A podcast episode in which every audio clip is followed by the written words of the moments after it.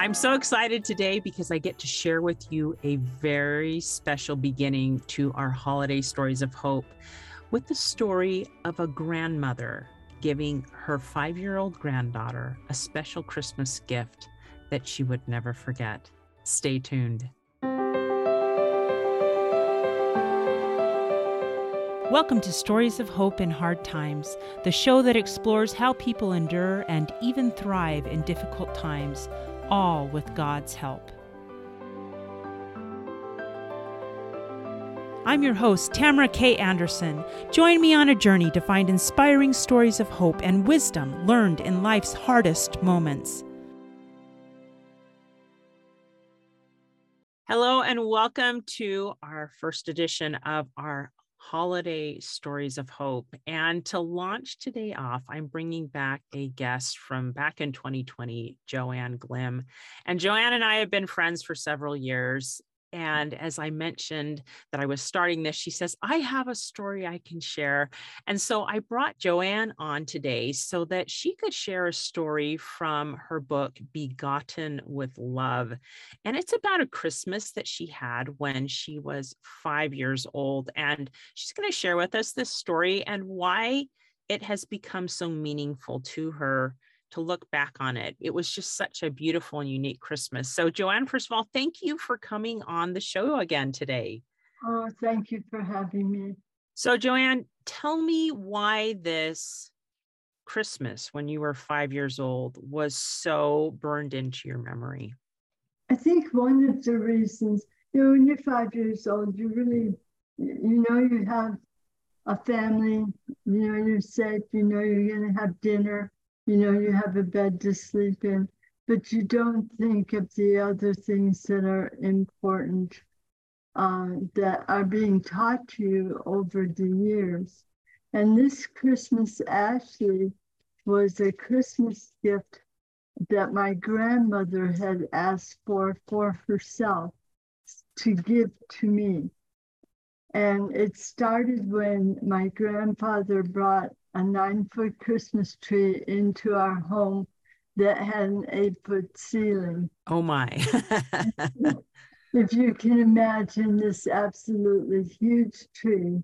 Well, what happened when Grandpa and the tree literally fell into the living room? This is when they were still trying to get in the front door a sparrow was on our front porch, had been there all summer, and got caught up in the tree somehow and ended up in the house.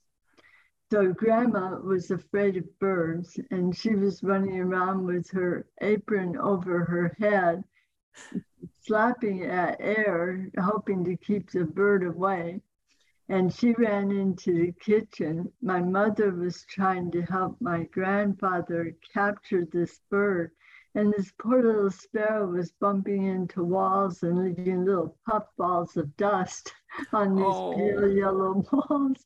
Well, they finally found him, and Grandpa just very gently held him, and he sat there for a minute and then just flew away. But when the tree was set up, we could still see these puffballs from the sparrow in there.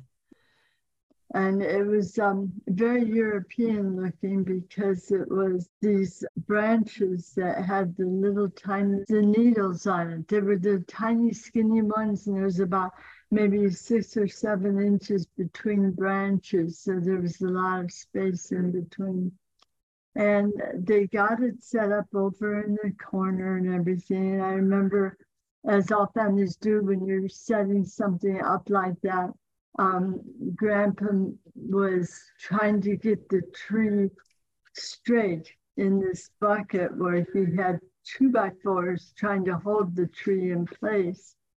And you know, you keep asking now, is it is it straight now? And of course, mother and grandmother, well, a little to left after about the tenth time, and his arms started to shake, and he goes, one, you know, and they both said, it's, even though it was closer to horizontal than straight, they said it looks perfect, John.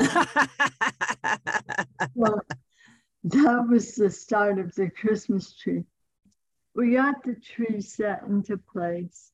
and everybody admired it except Joan. And she looked at this tree and she said, Mom, I don't think this is a good tree because it's very skinny. It looks like me. You know, we need a tree that's big and fat. My friend Becky has a tree that's big and fat and it's got shiny ornaments on it and it has um, Christmas lights that bubble. And mm. so I asked her, I said, Are we going to have a tree like that? And mom said, No. She said, This is going to be a very, very special tree and one that you've never seen before and you may never see again. And, you know, I had no idea what she was referring to. Anyway, the time came for the big surprise. And grandma led me into the kitchen and you could smell the cinnamon from the uh, yellow cookies that had been cooking all day. And the, the color on the walls were beginning to turn with the colors of the sunset because it was closer to dark than it was to afternoon. And looking at the ornaments, my grandmother, my my grandparents were immigrants from Sweden. They didn't meet till they came to America, but that was their place of origin. So my mother is second generation American. And so it, basically, I'm the first one that was, well, she was born here as well, but I was raised to be an American. And so to have three generations in one household, to me, that's been one of the best gifts I've ever had in my life.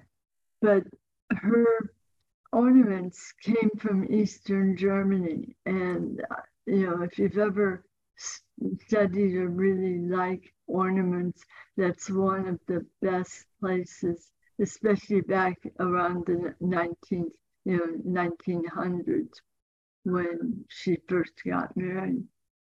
And so these beautiful uh, ornaments with the Santa faces and Christmas bells and all these different different shapes. There's one in particular that's a, a silver bird with a glass spun tail on it. And I still have that one. Oh, how but, special. Yeah, I, I just love it. Yeah, I mean, just all the things that bring the Christmas magic into the home when you look at these ornaments. And so when I walked into the, or when I looked at the tree and it was done, um, I, I just turned to my mom and I said, This is the most beautifulest tree I've ever seen. It's even better than Becky's. And so mom just kind of has this very bright little smile on her face. And she said, just you wait. So grandma took me into the kitchen and we sat and waited for a few minutes. And I noticed that the living room started to change kind of a, a golden color, you know. And then pretty soon I heard uh, my mother say, okay, we're ready. And she turned on the radio and there's this Christmas music playing and stuff. Now, one of the things that happened right before my grandmother took me into the kitchen was grandpa was walking across the living room floor on my grandmother's uh, oriental rug, which was her, her prized possession, and he was slopping water on the floor. And I, as a five year old, I was horrified because I really got a talking to the week before because I spilled grape juice on grandma's favorite rug. So grandpa's getting away with spilling water. I wasn't about to say anything. It wasn't the time for that kind of But boy, I thought that that's he's, he's pretty important if he can do that. So grandma, when my mother said, come on into the living room, as we walked in there, the tree was absolutely beautiful. I mean, everything was in place, all the little paper chains that I had made in kindergarten, um, all of the, um, cranberry and popcorn uh, strings that we had on there. And we looked at it and I realized that what they had done was on every branch of the tree was a white wax candle and so the whole nine foot tree was lit in candlelight. Ooh. And it was absolutely gorgeous. And all of us, all three of us, all four of us actually, stood there with just looks of awe on our face. And Grandma explained to me that she wanted me to be able to see the type of Christmas tree she had had as a child oh. because they all knew that this would never happen again.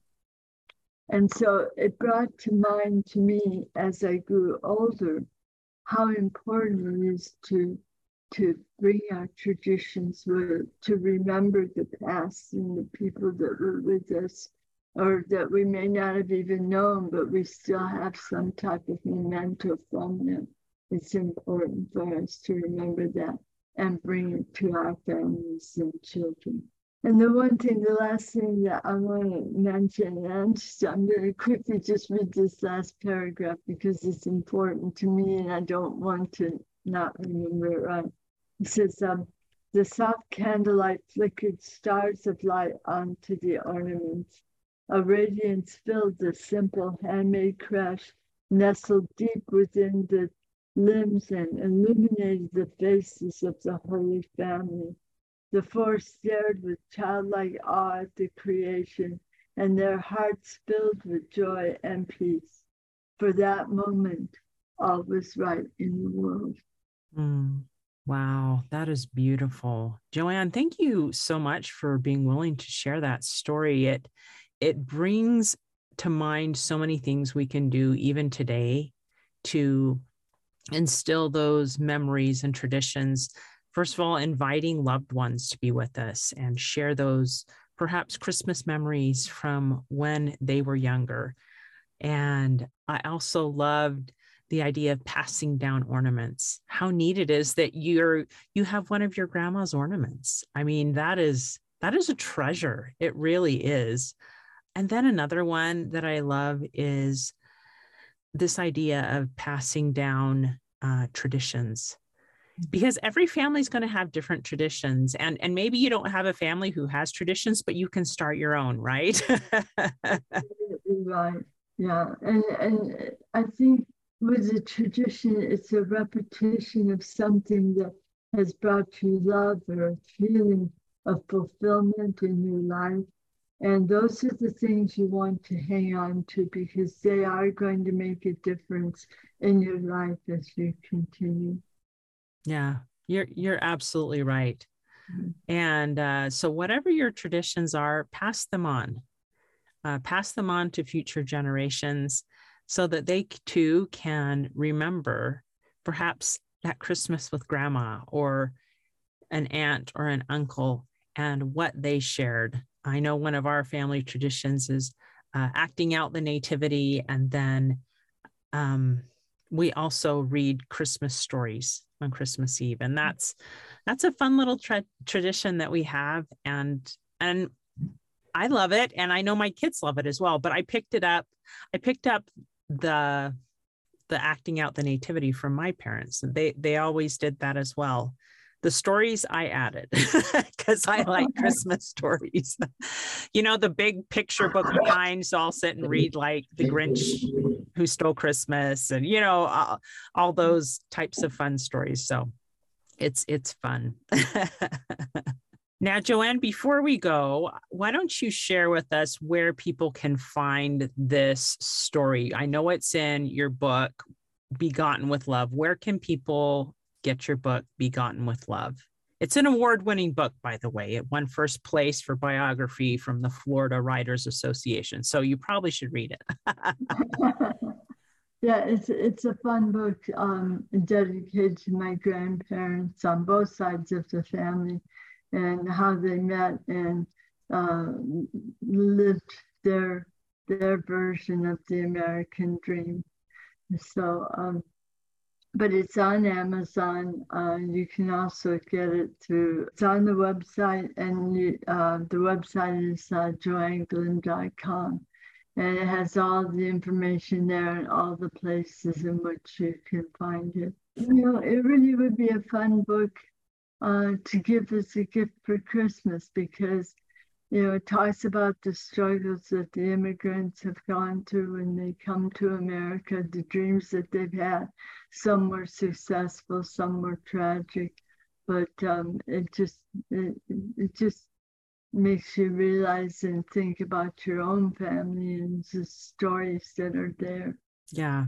And you know what? You bring up another good point, Joanne, that we should probably draw out is that if you have a favorite Christmas memory, it's worth it to write it down so that it can be passed on to other generations, right? Absolutely right.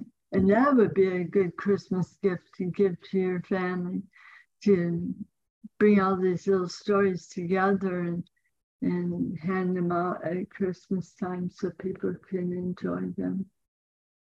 Oh, wonderful. Well, Joanne, thank you so much for coming on and sharing your holiday story of hope and helping us set the tone for all of us to have a wonderful and blessed holiday. Thank you, Tamara. Hey, my friends, are you looking for a meaningful Christmas gift this year? If so, you need look no further. I have a fantastic, sweet short story I am so excited to share with you my new booklet. It's called A Broken Down Holiday. This is the story of a widowed young mother trying to travel home for the holidays soon after her husband dies and being stranded in the middle of nowhere. And some of the hard things that she experiences, and some of the miracles that you wouldn't think were miracles that she had happen. But it is based on a true story that happened to my mother in law it's great for those friends that you're just like, what do I get them? Something simple that's under five bucks. It's a great stocking stuffer. So if you want to share this message of hope with your friends or family members, check it out A Broken Down Holiday on tamarakanderson.com. Hey, thanks so much for listening to today's show. If you like what you heard, subscribe so you can get your weekly dose of powerful stories of hope. I know there are many of you out there who are going through a hard time, and I hope you found useful things that you can apply to your own life in today's podcast. If you would like to access the show notes of today's show, please visit my website, storiesofhopepodcast.com. There you will find a summary of today's show, the transcript, and one of my favorite takeaways. You know, if someone kept coming to mind during today's episode, perhaps that means that you should share this episode with them. Maybe there was a story shared, or a quote, or a scripture verse that they really, really need to hear. So go ahead and share this podcast. May God bless you, especially if you are struggling with hope to carry on and with the strength to keep going when things get tough. Remember to walk with Christ, and He will help you bear the burden. And above all else, remember, God loves you